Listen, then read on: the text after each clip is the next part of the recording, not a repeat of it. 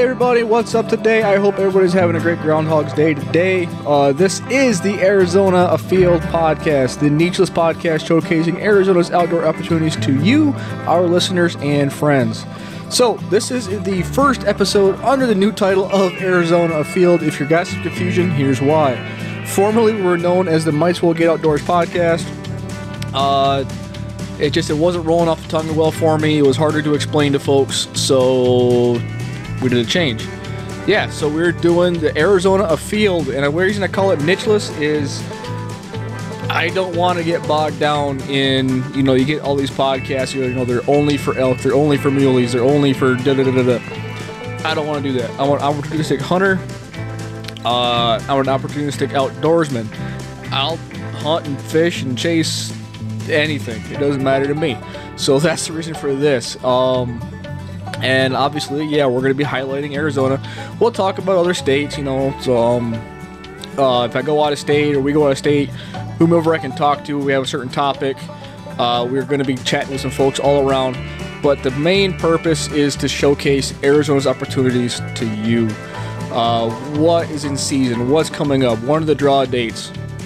Uh, answering your questions um, getting on, you know, just some badass ripping guests that can really showcase what we have here. And I keep using that word showcase. I'm gonna, I don't know, somebody ought to get a tally for that or something. But uh, yeah, so for this first episode, I kind of want to rehash that rambling nonsense that I'm not sure why I posted last time. So on today's episode, uh, well, actually, right now, I just, I just put the tackle box down. Is today I'm kind of doing inventory. Um, trying to figure out what any new gear I need to fix or buy or replace. What worked in 2020, what didn't work. Um, and right now, you know, I said tackle box, so I'm thinking fishing right now. As far as fishing, uh, you know, upcoming we got. I'll be chasing the fly, taking the fly rod out. I'm not sure where I'm going yet but I've been learning how to tie flies. Um, so I've been going around trying to hit either some stockers or some wilds. Uh, Oak Creek wild browns are on my bucket list. I know it's probably a fish that you know it's a, a system that a lot of guys fish, but I haven't done it yet. Um, just because if you are new, uh, hopefully we're gonna be doing a big push, getting a lot more listeners, getting this really out there. But uh, I'm a relative new transplant to the state. Only been here less than four years. It'll be four years in June.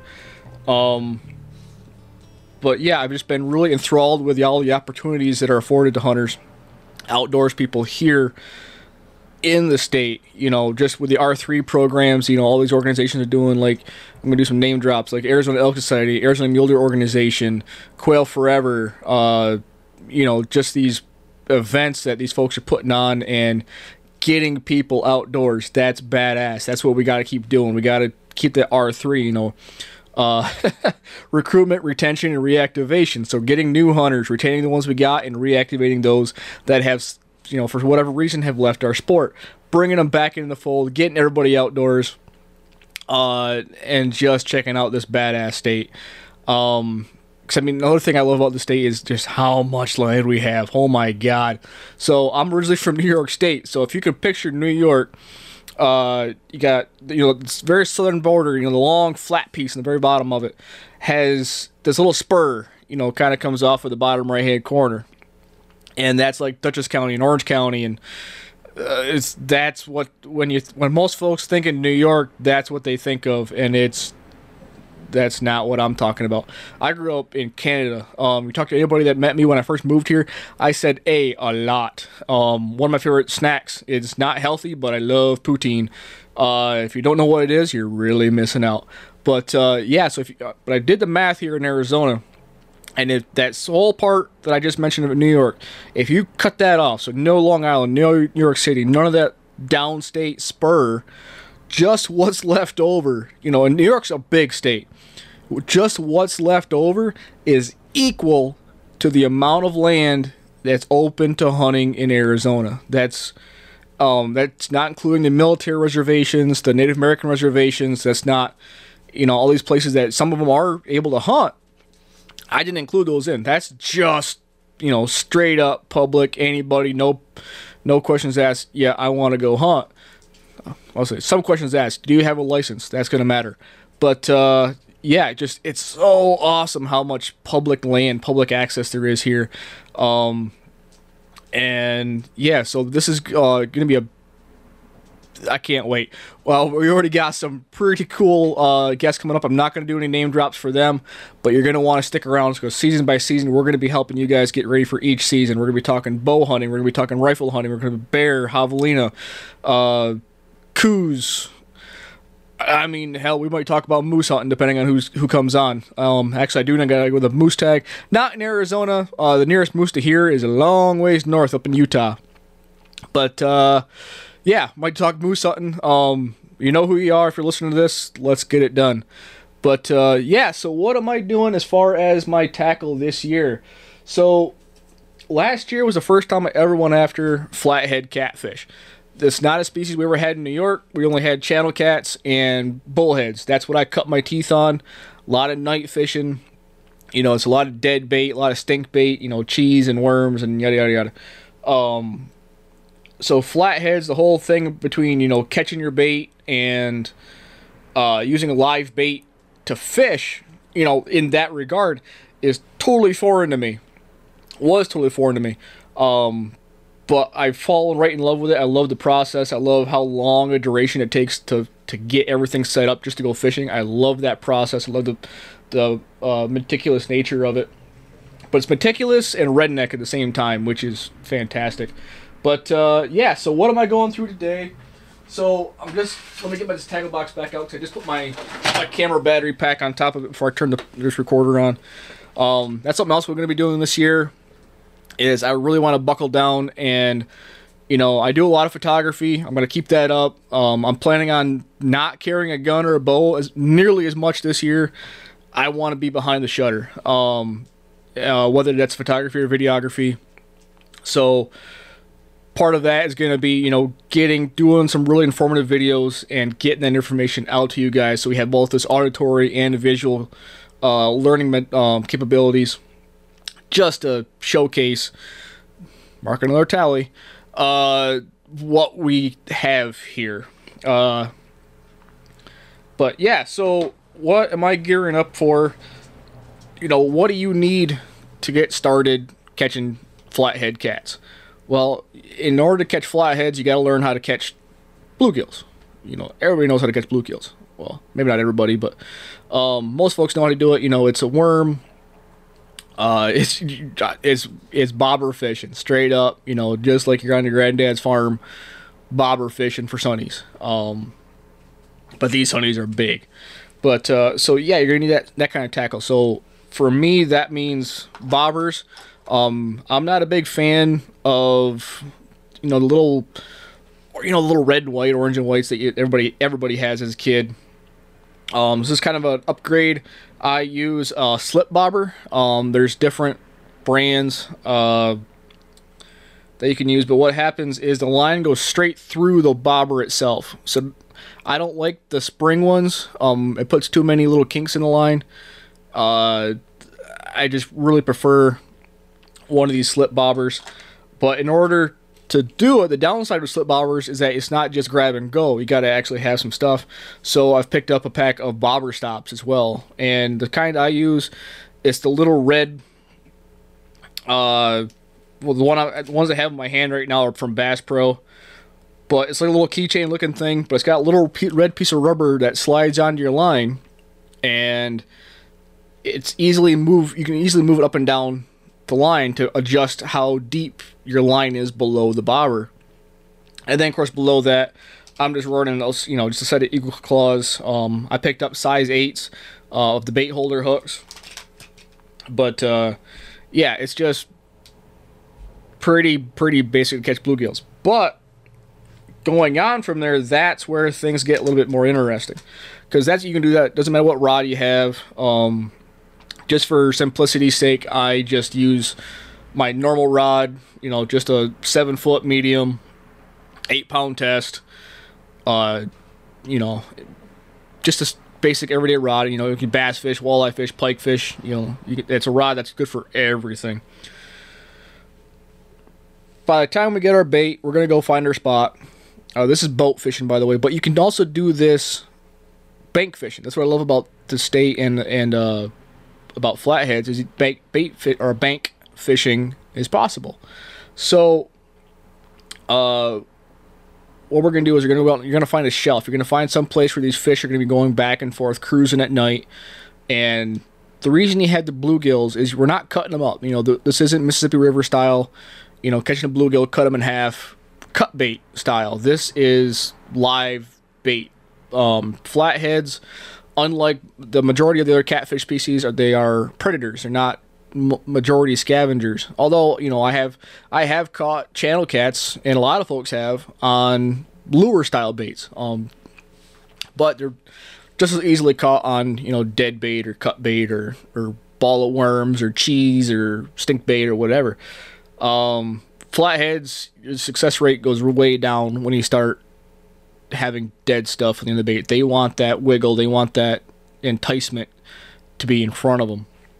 So, what I've picked up uh, is your what you need to get started. Well, one, you need a big rod.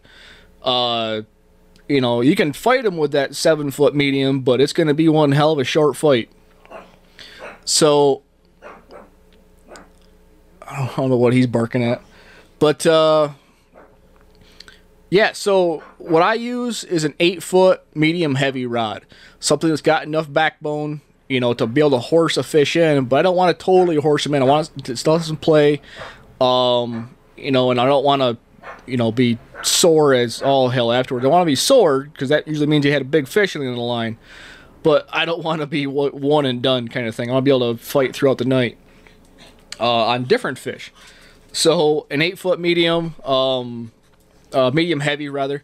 Uh, I've also got a ten foot medium heavy, but it just gets harder to maneuver around the boat. So my eight footer, it's a Berkley big game. I've had that rod for oh man, I bet you have. I've had that rod twenty years, um, maybe fifteen years.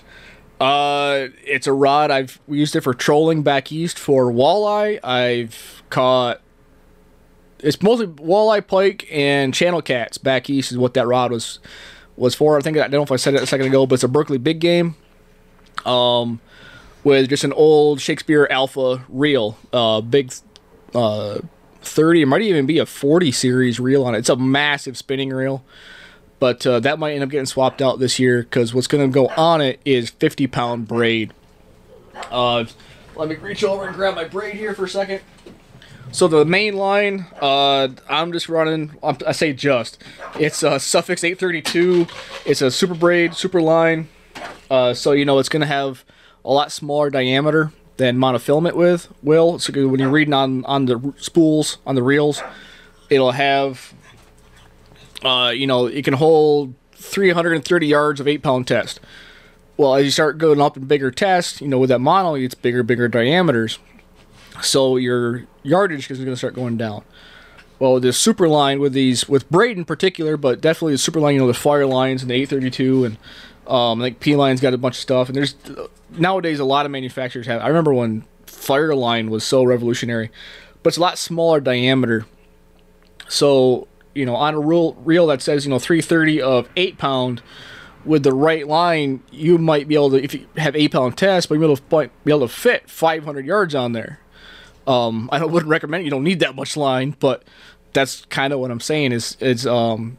So what that does is you can put larger poundage line at the same diameter as that eight pound and get the same yardage. So instead of you know, so you got that real you know 330 yards of eight pound, you know you might only get 300 yards of 10 pound. Well, with the super line, you can run up to like 17 pound and still get 300 plus yards on it. Um, so you can put a lot of line out because, which is really good for flatheads. One, because you want a heavier test. They're a big fish. They fight hard. You're gonna want some insurance. Uh, two, braid tends to take abrasion a lot better. Which, if you think of catfish, you know you're kind of down on the bottom. Then there's a lot of other stuff down there, inanimate stuff. You know, you got rocks and logs and all this stuff down there um, that the line's probably going to be rubbing against at some point you get a braid on there, more abrasion resistance, it's not going to pop. Uh, and then two, you run the braid partly you know because that small diameter you can put more yardage on it of the bigger weight and you know really get the best of both worlds when you're rigging up. But that's not the only line that i'm going to be rocking this year. So in addition to yep i just fell on the floor. The main line having the Sufix 832 uh, i've just got some trilene 30 pound mono um, i'm still rocking a model line but this is going to be used for my leader material so what I mean is on my line, my, my main line, I'm gonna have my weight, and I'll talk about that for a second. Is I'll have I like an egg sinker, egg style, you know, slip sinker. So what it says, just a big chunk of lead. It's got a hole right in the middle of it. So you put your main line, that braid, through there, and then below that, you know, tied at the end of your main line, I'm gonna have a barrel swivel. Um, I'm just rocking these size number ones and right on there it says they've got a 48.4 pound break breaking point. So it's a little bit less than my main line pardon me but uh, you know it's still gonna hold up. Because below there I'm gonna have this leader. Um, and the leader distance is gonna vary depending on what kind of water I'm in but uh, the reason I'm running one a lower poundage but two is mono is if you know, this fish is massive, or I, I, need to break him off. I don't want to lose my weight. I don't mind losing the hook. The hook's gonna rust away. It's gonna be gone. That's I'm not as worried about the hook in the water. Um, but I wanted that fish to be able to get away. You know, I don't want to be caught up. So I'm going to that lower pound test. If I need to snap, it's just that it's just that piece is going to snap. I'm not going to lose uh, dozens of yards of braid. I'm going to lose you know, just that lower section, that couple of feet of mono. Um, two, mono stretches. So that's another thing that I, another reason you don't use braid for a leader material on these guys. You do on other fish, uh, you know, like pike, but because of the abrasion resistance. But uh, this stuff has stretch. So when you're setting the hook, you know, if you set it a little too hard, you're not turning the fish inside out, you know, when you set her down.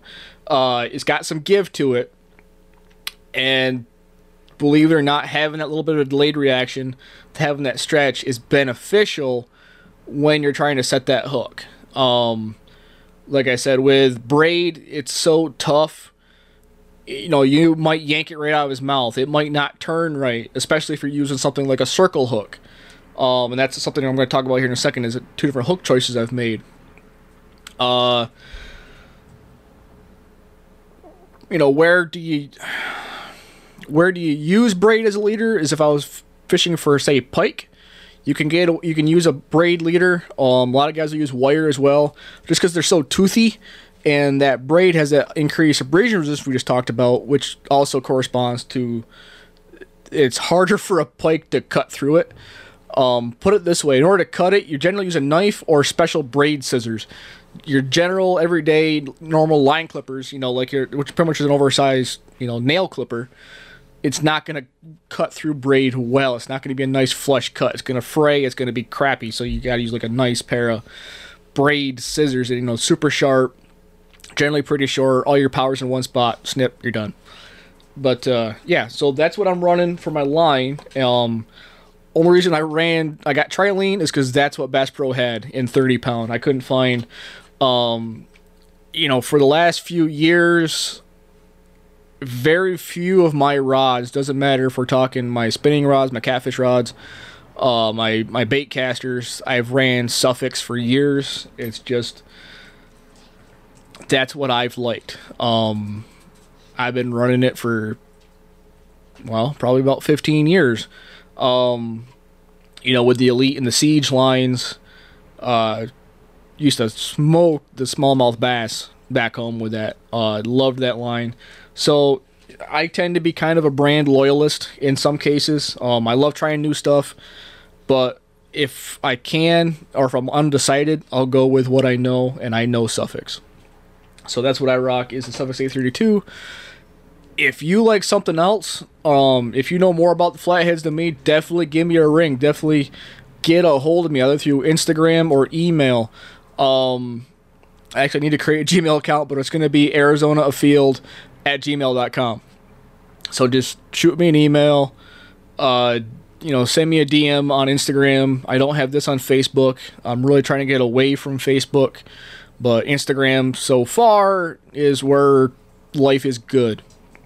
But uh, yeah, so going down to the end of the line, you know, we've got the weight above, um, and depending on, uh, I didn't mention this before, depending on the speed of the water, I'll change up my weight size. Or if all of a sudden, you know, I tend to be running bigger baits, I'm going to change up my weight size. So my go-to um, for what we found ourselves in last year is I tended to like a four ounce egg sinker. Um, but and right now I only have two options right now, but uh, I plan on picking up some more. But I run fours, and then if it's a big fish, um, in terms of my bait, if I'm using a bigger sunfish, that's you know if he's moving my line around, I need to re-rig. I'm going to throw on a six ounce, um, just to keep my line pinned in place. Uh, and at the end of my line, end of my leader, my the, the business end, I'm gonna tie on a well my hook. Uh, I got two different ones here. These are both by an outfit called Team Catfish. Um, I've never rocked their stuff before, but you know since it's Team Catfish and some of the research I've done online, they seem to be really good products. Um, they happen to be selling these at. Uh, I keep saying Bass Pro. It's it's a Bass Pro nowadays, but I went to the Cabela's over in Glendale, and they had all this stuff reason I bought the stuff now, you know, I bought it in January, last day of January, is this time last year I couldn't find anything. Um, it was as bad. Fishing gear then was as bad as the ammo shortage is now. It was just, shelves were bare, especially for catfish stuff, because it was catfish season. I was got got in the gate uh, the game late, but uh, this year I want to make sure I have my stuff. Um, I didn't go overboard. You know, I'm not, not buying them out, but I want to make sure I got gear to get me through the 2021 season. But uh, yeah, I've opted for three. Well, three choices, but one of them is just a different size. But uh, yeah, so I picked up a pack of the Jackhammer bait hooks um, in the six aught size. Uh, gonna check them out. They it might not be the hook choice I'm gonna decide I want, but I have them. But the hooks that I liked last year, as far as shape, um, I didn't even buy them. My buddy Brent gave me some. So uh, yeah, Brent, I owe you a couple of hooks. Just take them whenever we go fishing. But uh, yeah, I um I got two packs of you know octopus circle hooks. Um, I got them in a five aught and in a six aught. Uh, I might go back try to find another set of circle hooks in up, up to an eight aught. They didn't have any in stock when I was there, but you know super big bait fish, um, you know, having that bigger hook is gonna by the time you go through the fish, through your bait fish, uh, having a bigger hook might be what you need to you know to be able to drive it home. Because if you're running a smaller hook and a you know a small hook and a big bait, your hook's gonna get buried, um, and you're not gonna be able to get a good solid hook set. But uh, the difference is though is I have to remember which one I'm going to tie on because the way I set my hook is going to be different depending on if I'm running a circle hook or a bait hook. A bait hook is going to be more your classic set the hook, you know, that just that, you know, and just getting a home. Um, it might take a couple, you know, I might set the hook, let them run, uh, let them calm down, give them another tonk to, you know, drive it home, and then game on uh, if that happens. Um, you can't do that with circle hook. So if you can't picture a circle hook, if you've never seen them before, picture a classic, you know, a fish hook with a very wide bend. That's just the curvy part in the hook. Uh, but when you get to the point, you know, the very, very point of the hook, it's elongated and it's been bent at almost a 90 degree angle back towards the main shank, the main stem of the hook, to create this kind of D-shaped circle. You know, if you extended a line from the end of the point back to the shank, and you know that end of the hook with a bend in it would look kind of like an oversized D. Um, D is in delta. Uh, so with that point being in like that, you can't just set the hook. So the way you go about doing this is it's nice even pressure, you know, between pulling on the line and reeling up the slack you got to put a nice even pressure because what that hook has done is it's inside the mouth, the fish's mouth. But when he's swimming away with nice even pressure, what that hook's going to do is going to get right to the edge of the corner of his mouth, and it's going to turn.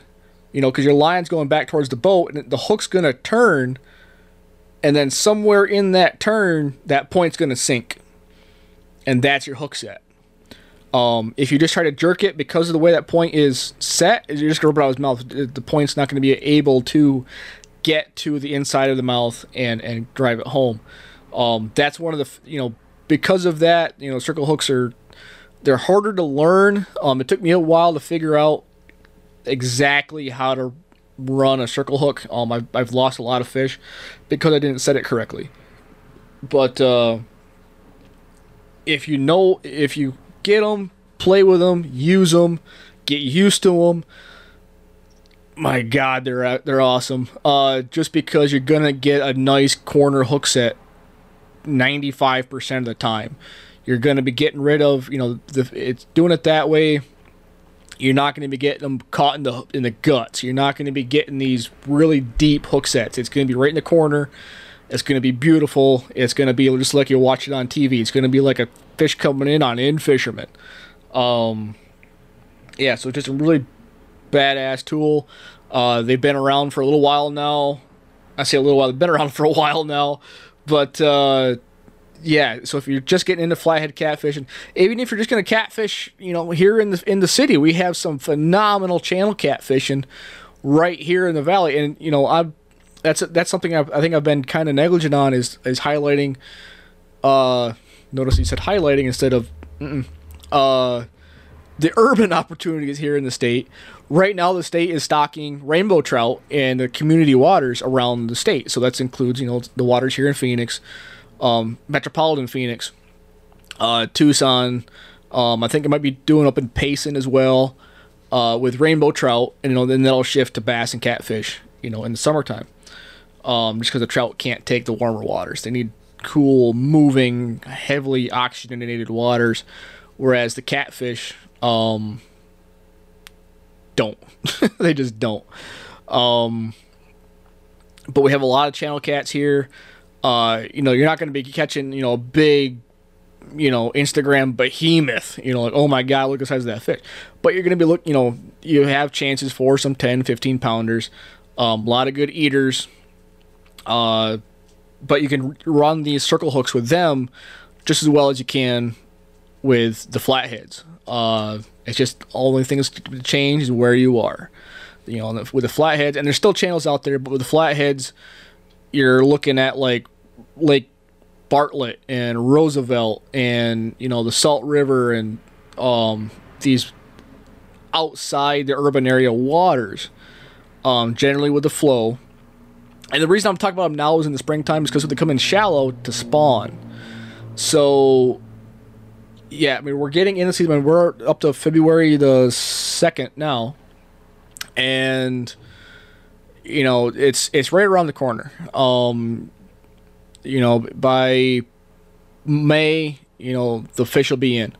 Uh, and, you know, with a state, and we have a state record of 76 point, you know, 76 and change pounds state record. Um, you know, guys, there's some chances for some big fish and some real, real burners. Uh, so if you haven't done this, I would definitely check it out. Um, but I'll also get geared up while you can. Just because, you know, it's flathead season's coming up. Guys are going to start thinking about flatheads. I'm already thinking about flatheads.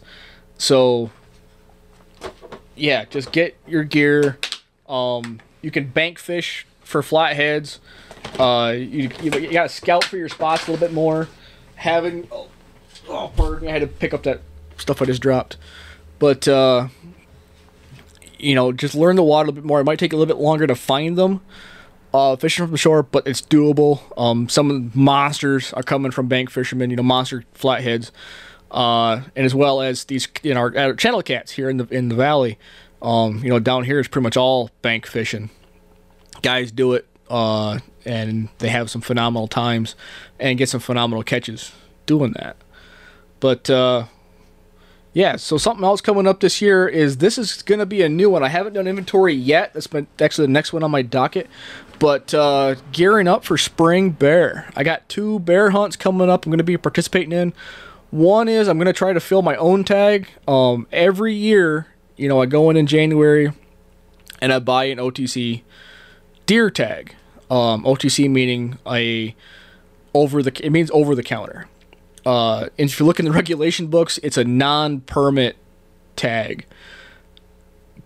I love Arizona for that. Just, just who else is going to cope with that kind of phrasing? But yeah, non-permit tags when you're looking at them in the reg book, it's over the counter. And, you know, you don't have to be in a meaning you don't have to draw the tag to go hunt. So, you know, in the state right now, we have well, I say right now, it just closed a couple days ago. We have our OTC, our non-permit tag deer season, which is an archery only tag, but it's the entire month of January, the last half of August, the first half of September, and the last like two thirds of December. So you get a lot of time to try to fill a tag. Um, you know, low success rates, but it's a phenomenal time to be out in the woods. Everything's nice and cool. Well, except in August when you're trying to deer hunt and it's 115 out there. But uh, I still haven't quite figured out how guys get meat out real well without some kind of a spoilage. But uh, yeah, so coming up, we have a non permit tag bear season. And the nice thing about it is it's a general season, which means it's any legal weapon is allowed, um, meaning you can rifle hunt, you know, in the spring. It can be a tougher hunt. Uh, this one runs from, there's a few units that have it. Uh, it runs from March 19th until May 20th, I believe. Look up the regulations. It's going to be in the spring season regs. Um, because that's something else is uh, when you're looking up these regulations for hunting, it might not be in the booklet you're looking at, depending on which hunt you're trying to figure out. So we have the general regulations booklet that comes out in June, or it comes out for the June draws, which is your deer and your sheep and fall bear and fall turkey and fall javelina and fall bison.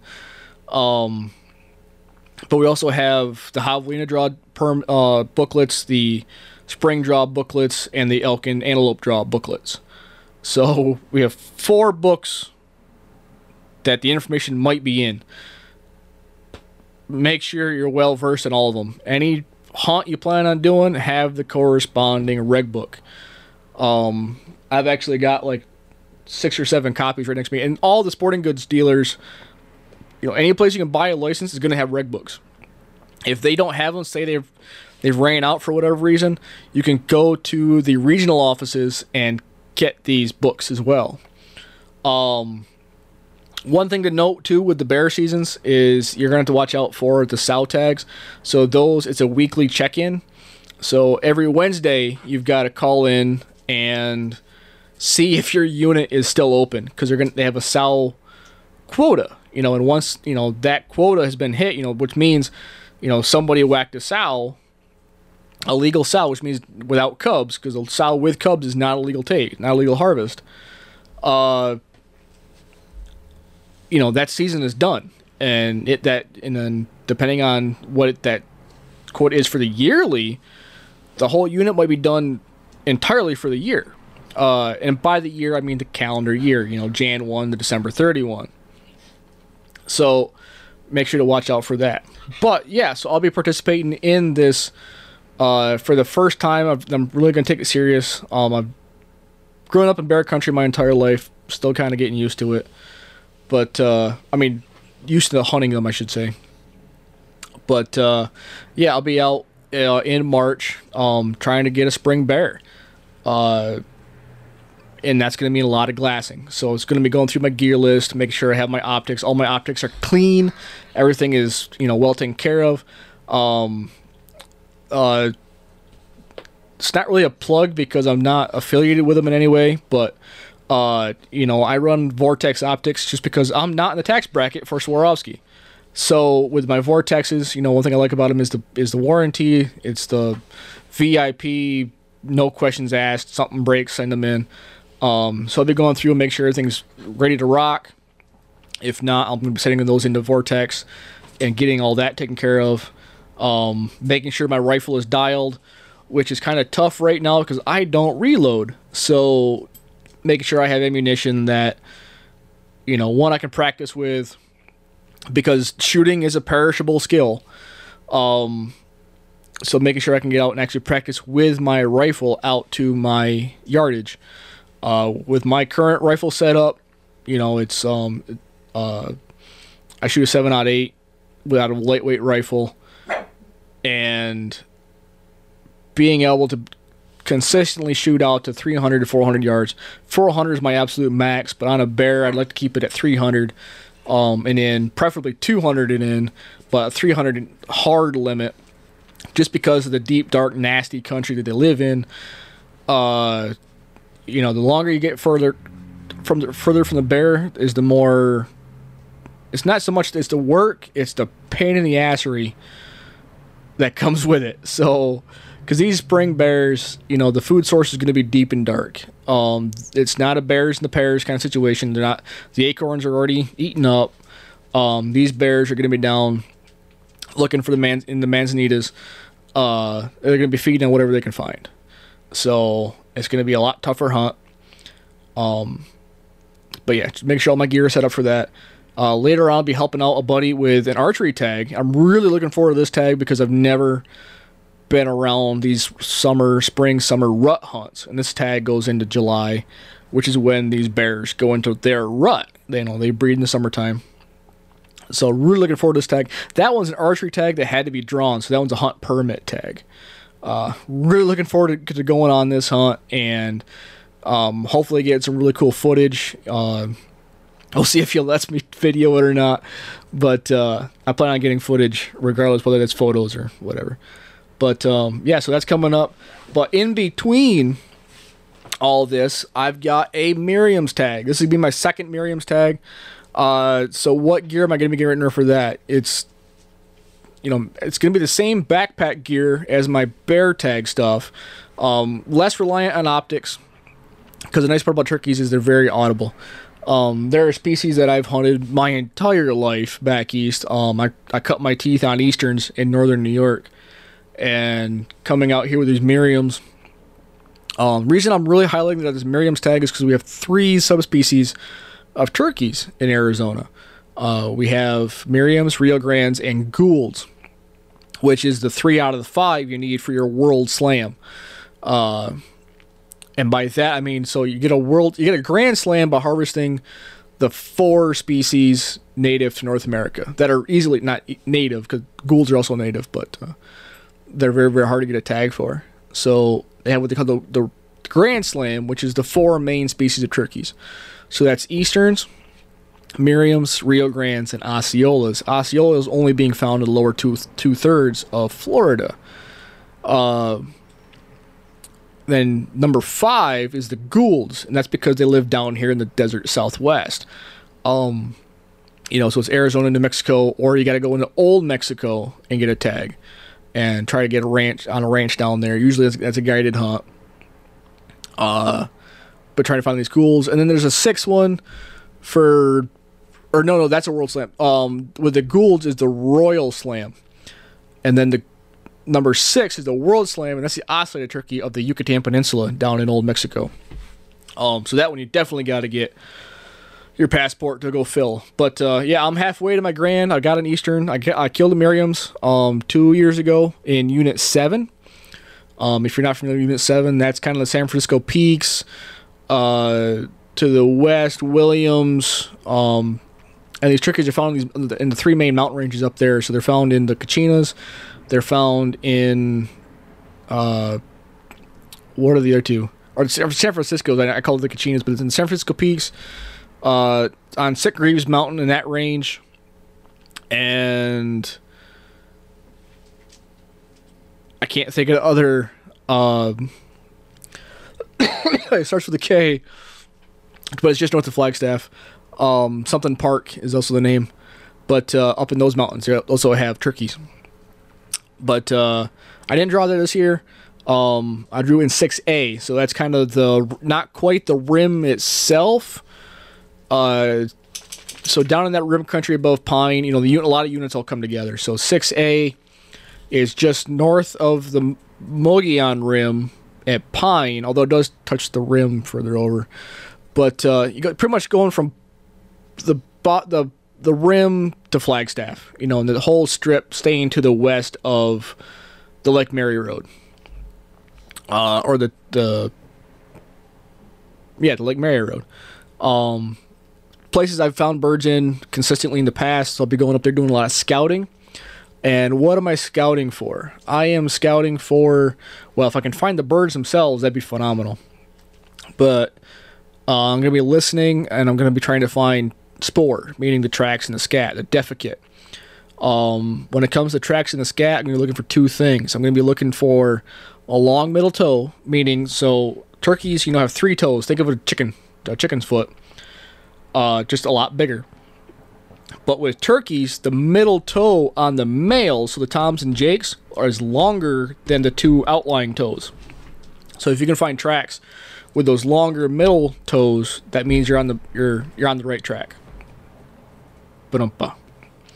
But uh, yeah, and then I'll be looking for like drag marks. Um, uh, what you also call drag uh, tracking, meaning that when a turkey is strutting, when he's trying to show off to the hens, uh, they go into full strut. You know, everybody thinks of the, the fan. You know, they think of the big puffed up bird, but what's also happening is the wings of the bird are going to get dropped, and they're actually going to scrape the ground and create these two parallel lines, and those are called drag marks. So I'll be looking for drag marks. I'll be looking for tracks, um, scratchings. Uh, I'll be looking for so scratchings. You know, picture a chicken. I'll, I'll just keep going back because everybody's familiar with chickens. Um, and these turkeys will scratch. You know, they're just- so they're facing one way, and their feet are kind of making a V. You know, and they're scratching the soil, trying to find whatever they can find for food. Um, depending, and that's going to vary depending on the season. Uh, but you can also track turkeys by the scratchings. So if you're picturing a bird, uh, chicken, or it doesn't really matter anymore, what the bird scratching, what's going to happen is their feet are going to be, you know, spread apart. But when they scratch, their foot goes to the inside. Meaning, so the right foot is going to have kind of a left or a left angle to it. And then the left foot will have a right angle to it. So you got these two back and forth, and it creates a V. And in this case, you know, you the wide section is the f- direction the bird was facing. So you go away from the point. and that's how you track turkeys just by the scratchings. Uh, but you can't tell gender by that. You can tell by the track and tell by drag marks. You can tell gender because you know hands aren't going to be making drag marks. But the other way to tell species or um, gender, sex, by the spoor, not by seeing the bird itself, is by the defecate. You can actually tell the gender of a turkey by its literal crap. So what happens is a turkey, a male, Jakes and Toms, will have what'll look kind of like a piece of goose crap. You know, just like if you're in a city park, just picture a piece of goose poop. You know, so it's pretty cylindrical and you know stays even the entire length. And turkeys tend to have a little J form to them. You know, think J for Jake. Uh, and then uric acid, it'll be on that the, the tip of the of the of the hook for the J. Um, that's that bit of white you always see on bird poop is uric acid, is urea. Same stuff that's in our urine, but that's how they discharge it. But uh, that is in variance to a hen turkey, who it'll kind of mushroom. So it'll have that cynd- you know, that even cylindrical, but the end of it will be kind of squished up, like it was like pushed against a wall or something. And that's because it was. It was pushed up and it stopped at the cloaca, which is kind of like the all-in-one chute for turkeys, um, and for majority of birds, uh, and reptiles. That's why birds are reptiles. Um, there's probably somebody shaking their head or thinking, "What the hell am I talking about?" Uh, start talking to wildlifers, folks that were trained in it, and they're all going to tell you birds are reptiles. Um, they should just be considered reptiles. Uh, the only difference between them and a lizard, in my in my head, you know, I know that they have legs, you know, different counts and yada yada. I don't care about that. It's pretty much the only difference between a lizard and a chicken is the feathers. Um, uh, but that's going to start a whole other argument. But what's happening is the reason why it's squished up like that on the hens is because they don't want to defecate and leave an odor or a mess near their nest. So they kind of create this dam, we'll call it, uh, and they won't defecate, they won't crap until they're away from the nest. You know, a Tom or a Jake doesn't care about that. They don't need to care about that. So they just crap wherever the hell they want. And that's, you know, so if you have those kind of defecates, defecates there, you know, you can definitely tell if you're if you're tracking a Jake or Tom or because um, if you're in the leaf litter one night, you're not gonna be able to see tracks in the leaf litter. Um, but that's gonna give you another indication of what you're tracking, what you're following, what's in that particular area. Uh, you know, and and with spring turkeys, it's just like you know deer in the rut. Is if you can get on the hens, stay there because sooner or later, Mister Tom's gonna come showing up. You know, trying to get some, and you gotta if you can be on the hens, you got her made. Um, what gets real fun is if he's already beat you to those hens, uh, and then try calling him off of those hens. If he, he gets what they call henned up, you're in for a. I think it's a lot of fun, but you're in for a long, frustrating time. But uh, yeah, um, so that's what we got going on around here. Uh, hopefully you don't mind this episode so far. Where are we at now on time? About 45 minutes, 46 minutes, my my recorder says. So hopefully you guys really enjoyed this. Um, really looking forward to bringing you guys some really cool new content. We're gonna be talking about everything that's going on around the state. Uh, oh, and don't forget, I almost forgot to tell you Today's February the 2nd. Remember, February 9th at 11:59 p.m. February 9th, that is the deadline for the elk and antelope draw for 2021. So if you want to try to hunt this year, make sure you get those applications in cuz time is running out. And then after that, you know, make sure that your credit cards are up to date. And I know a lot of guys are having problems with their portals. Uh, if you don't know what a portal is, if you're just getting in, into hunting, when it comes to the draw, you set up a portal, which is just like an online account with Game and Fish. Uh, and through that portal, you know, it's how you can record all, you know, see all your draw, bonus points, uh, look at all your old draw histories, etc. Um, but I know a lot of guys are having problems with that. What happened was back in December Game and Fish sent out an email. They went to a two step verification process. So it seems like a lot of folks missed that email, just kind of missed the bus. So you're just going to have to call Game and Fish. They're going to get you straightened away. It doesn't cost anything, it's just some time out of your pocket. Uh, but yeah, get those portals straightened out and I would definitely apply sooner rather than later because as we get closer to the February 9th, especially on February 9th, once you know the workday is over, it's you're kind of kind of be in for it. Um, the system's gonna crash. It's gonna go down. So get ahead of that big rush and just get it done. Um, I know a lot of guys are also talking about not putting in this year, only getting a bonus point just because of the drought. Um, it's been super dry uh, we've had a lot of rains recently, but who knows if this trend's going to continue and we're going to see more rains. Um, you know, before we start warming up again. I mean, today was my truck read 84 at one point. It's hot. Um, today it, it's it's hot. It's supposed to go to back down again. But yeah, I'm starting to ramble. So again, if you guys like this, please make sure to subscribe, follow along, and yeah, we're gonna start keep bringing you some more badass info. We're gonna be getting hooked up with some really cool guests and talking about everything to showcase, I had to slip it in there one more time, to showcase all the opportunity that Arizona has to offer you guys, the Arizona outdoor community. So, with that, I am going to sign off for today.